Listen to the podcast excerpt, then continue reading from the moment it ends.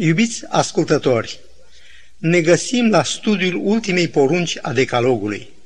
Bunul Dumnezeu, care și-a arătat brațul său protector și a strălucit în toată frumusețea bunătății sale în fața poporului său de atunci, să-și plece milostiva lui față către noi, cei de azi, ca să ne lumineze drumul și să ne conducă în căile sale.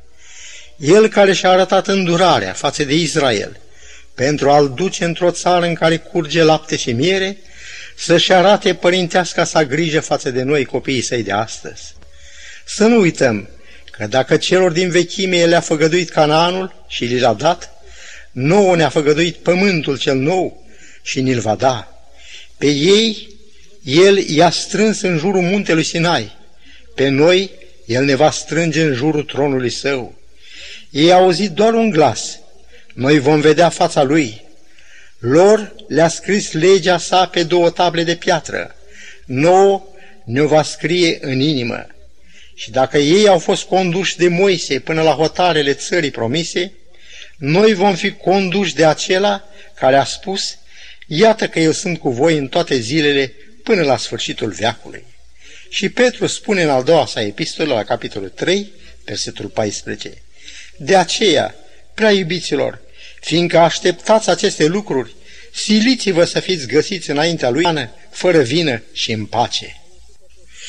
În psalmul 119, versetul 11, stă scris, Strâng cuvântul tău în inima mea, ca să nu păcătuiesc împotriva ta. Mă întreb cu ce îngrijorare ar trebui noi să luăm aminte la aceste cuvinte și mă întreb de asemenea dacă am reușit să conturez în mintea dumneavoastră gândul că cele zece porunci sunt cuvântul rostit de Dumnezeu, scris de El pe cele două tabele de piatră și făgădui să fie scris și în inima noastră prin Duhul Sfânt. Expresia ca să nu păcătuiesc împotriva ta este o învederată referire la legea lui Dumnezeu. O altă referire la legea lui Dumnezeu o găsim în Faptele Apostolului la capitolul 7, versetul 38. El este acela care în adunarea izraeliților din pustie, cu îngerul care i-a vorbit pe muntele Sinai și cu părinții noștri, au primit cuvinte vii ca să ni le dea nouă. În șirul expunerilor noastre privitor la aceste cuvinte vii date nouă, am ajuns, așa cum am amintit la început, la porunca a zecea. Să citim această poruncă în Cartea Exodului, la capitolul 20, versetul 17, traducere de Gala Galaxion.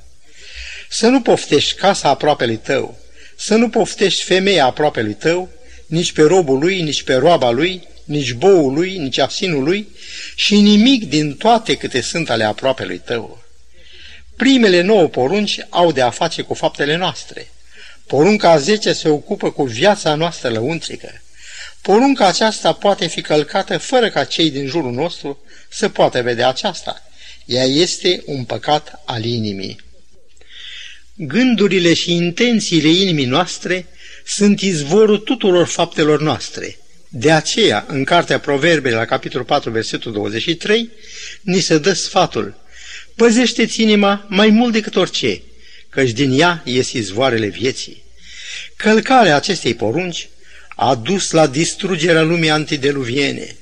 Domnul a văzut, spune în Geneza 6, că răutatea omului era mare pe pământ și că toate întocmirile gândurilor din inima lui erau îndreptate în fiecare zi numai spre rău. Lăsarea în voia patimilor a sporit înfiorător în zilele noastre.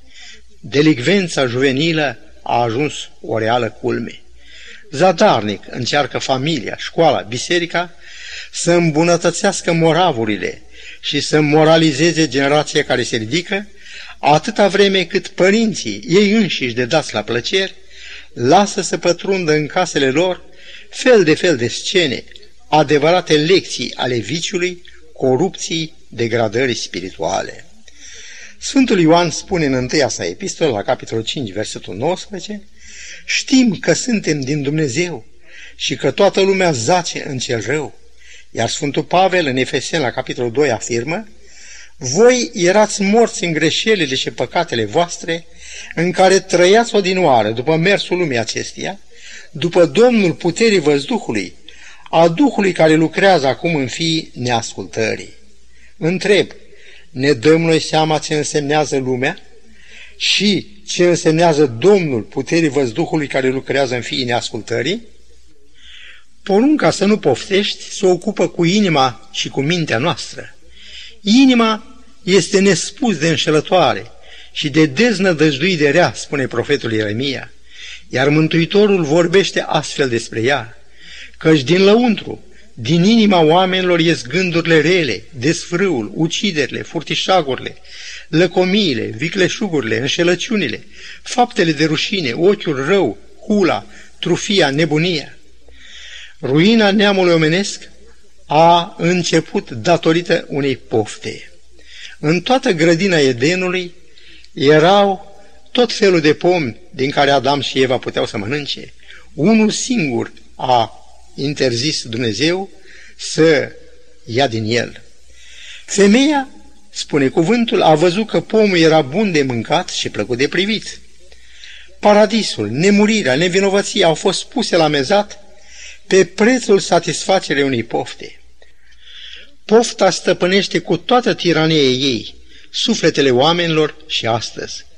Priviți la oameni care au ajuns sclavi beției, drogurilor și patimii fumatului. Ruina s-a instalat în viața lor pe prețul pierderii fericirii și sănătății. Unii au ajuns în situația de a nu se mai putea întoarce la o viață normală, în ciuda tuturor clinicilor de reabilitare. O poftă a întunecat viața lui David atunci când el a păcătuit cu Batșeba.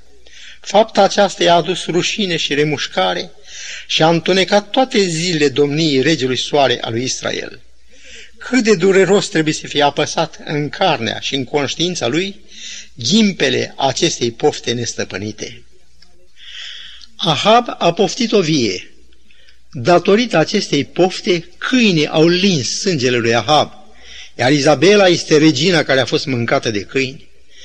Mânia lui Dumnezeu, spune Apostolul Pavel, se descopere din cer împotriva oricărei necinstiri a lui Dumnezeu și împotriva oricărei nelegiuiri a oamenilor care înnădușe adevărul nelegiuirea lor.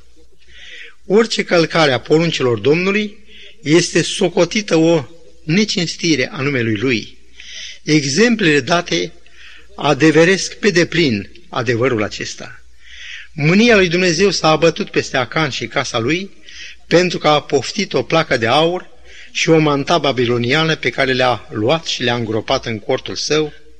În aceea zi, el, soția și copiii lui s-au stins, rămânând o pricină de groază pentru generațiile care au urmat. Iuda a poftit 30 de arginți și pentru ei a trădat pe Domnul lui. Câți asemenea lui Iuda trădează pe Domnul lor pentru a cocheta cu păcatul? Pilat dă pe Fiul lui Dumnezeu să fie răstignit, deși gura lui a declarat că este nevinovat. Și aceasta pentru ca să păstreze prietenia cu cezarul.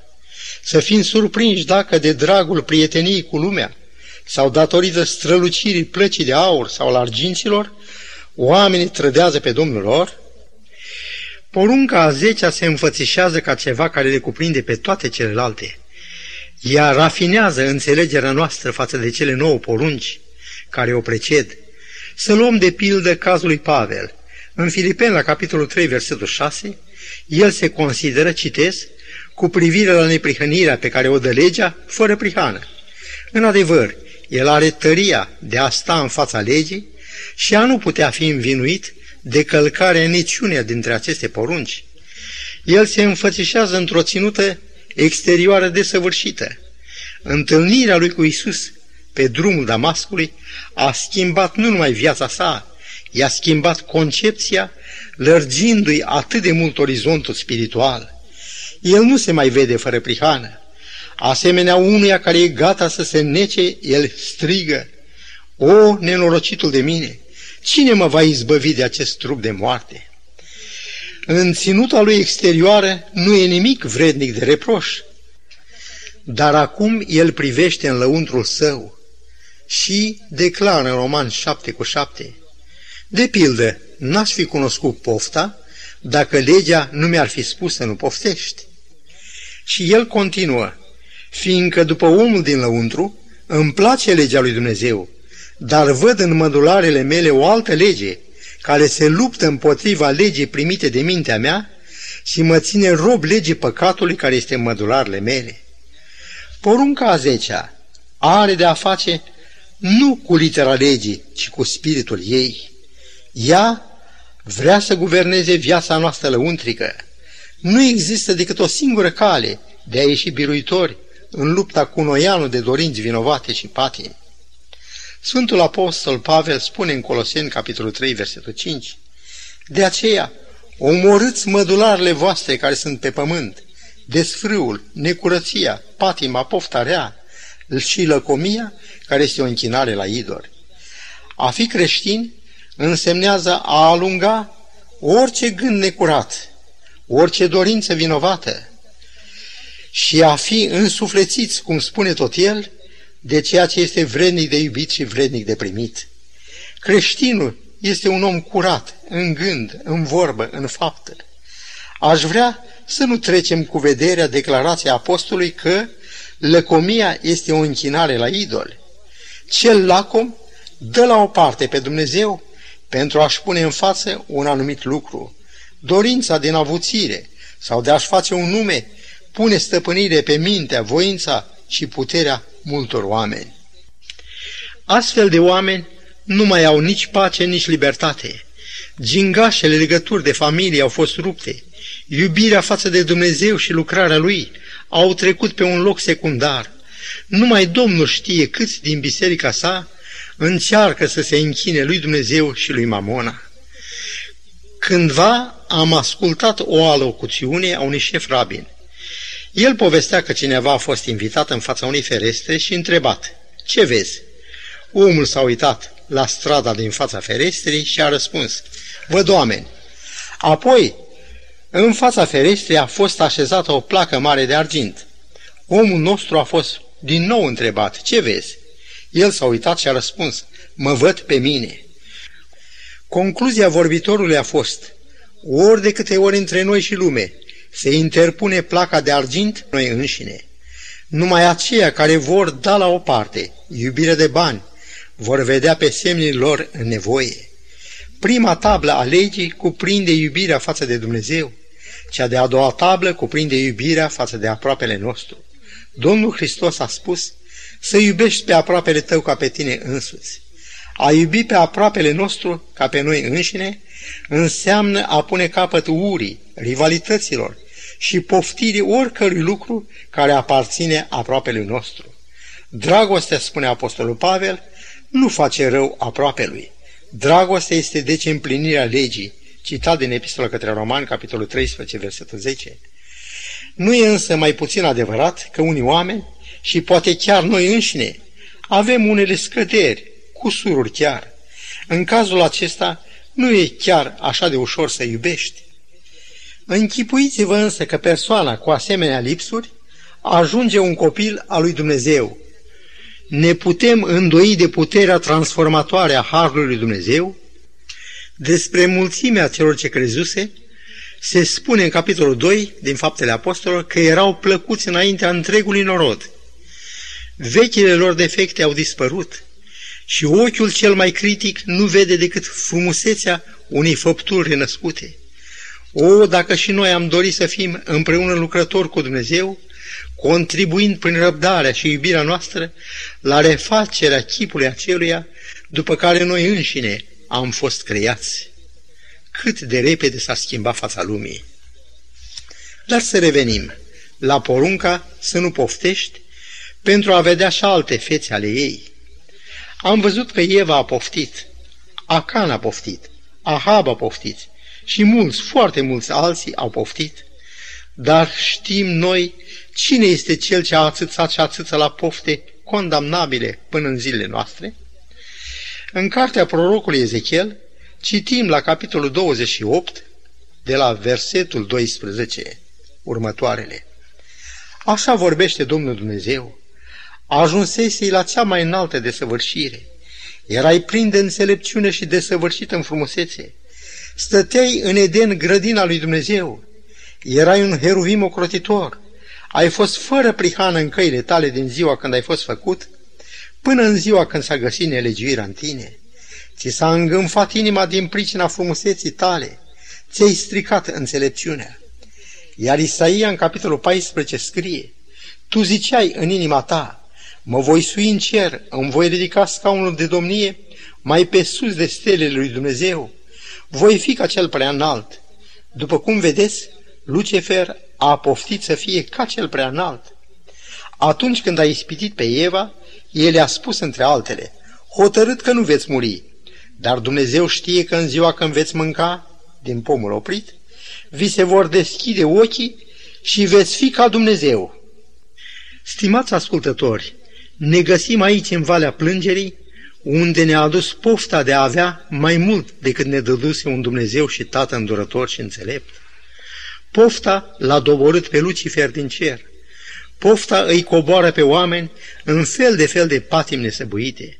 Pofta de a avea cât mai mult și mai repede a atâțat la înșelăciune și la furt pe atâția. Pofta de a stăpâni a transformat într-o vreme pe oameni în slobos și sclavi. Pofta ochilor, pofta firii pământești, au produs probabil cel mai mare număr de victime. Ce traume morale și ce complicații s-au produs în viața milioanelor de adolescente înșelate. Cât de zguduită este societatea noastră pe atâtea fețe de demonul poftelor vinovate. Viața religioasă a trăit și ea crizele ei, datorită călcării acestei porunci. Balaam, îmbrăcat în sutană de proroc, era înzestrat cu daruri care îl deosebeau de oamenii de rând. Omul, ale cărei profeții s-au împlinit, merge pe calea pe care avea să meargă Iuda mai târziu. Iacob spune în epistola sa, pofta când a zămislit, dă naștere păcatului și păcatul odată săvârșit aduce moartea. În mintea lui, în mintea lui Balaam, s-a aprins dorința de a primi plata oferită de Balac. Dumnezeu i-a vorbit în repetate rânduri, până și măgărița lui i-a vorbit, dar pofta a pus stăpânire pe el. I-a răpit în final slujba, mântuirea și l-a coborât dezonorat în mormânt. Fiii lui Eli ne socotesc sfaturile, rânduielile sfinte din casa lui Dumnezeu, sfidează lecțiile istoriei. Lăsarea lor în voia poftelor le-a adus moartea în aceeași zi. Anania și Safira întunecă tabloul luminos și măreț al bisericii ce strălucea în toată curăția ei.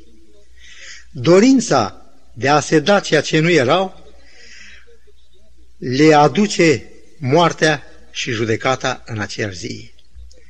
În Evanghelie după Matei, la capitolul 22, versetul 21, este păstrată o poruncă a Mântuitorului la care foarte puțini oameni iau aminte.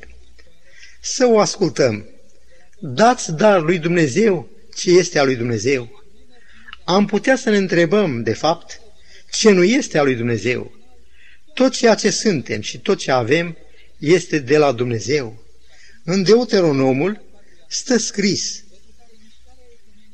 Vezi să nu zici în inima ta, tăria mea și puterea mâinii mele mi-au câștigat aceste bogății, ci adu-ți aminte de Domnul Dumnezeul tău, că El îți va da putere să le câștigi.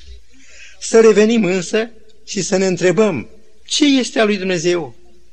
În Genesa, la capitolul 14, de la versetul 18 la 20, citim Melchisedec era preot al Dumnezeului cel prea înalt. El a binecuvântat pe Avram și Avram i-a dat zeciuială din toate.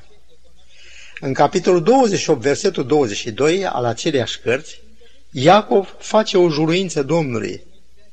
Să o ascultăm. Îți voi da a zecea parte din tot ce îmi vei da. Vedeți, Iacov vede că Dumnezeu este izvorul bogăției. Îmi place așa de mult ideea. Din tot ce îmi vei da, îți voi da înapoi a zecea parte. Se pare că cei mai mulți dintre oameni au uitat să dea lui Dumnezeu ce este a lui Dumnezeu. În cartea profetului Maleahi, la capitolul 3, versetul 8, Domnul pune o întrebare, citez, Se cade să înșele un om pe Dumnezeu? cum mă înșelați voi? Vedeți, oamenii pot pofti nu numai la ceea ce este la, al aproapelui, ci și la cele ce sunt ale lui Dumnezeu. Am dat o serie de exemple negative de oameni care au călcat porunca să nu poftești. Dar să lăsăm să defileze prin fața ochilor noștri oameni în care Duhul a triumfat asupra firii. Daniel Pearson, curie decât toți mânare în viață. După ce a înzestrat 40 de a dărui, este cea mai aleasă dintre toate bucuriile din lumea aceasta.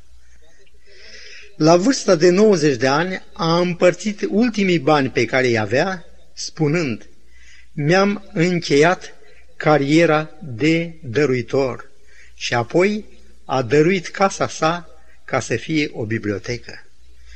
Doctorul Albert Schweitzer, teolog, muzician și medic, a întors spatele popularității și prosperității și s-a dus în Africa ecuatorială franceză ca să ajute pe acei oameni din junglă.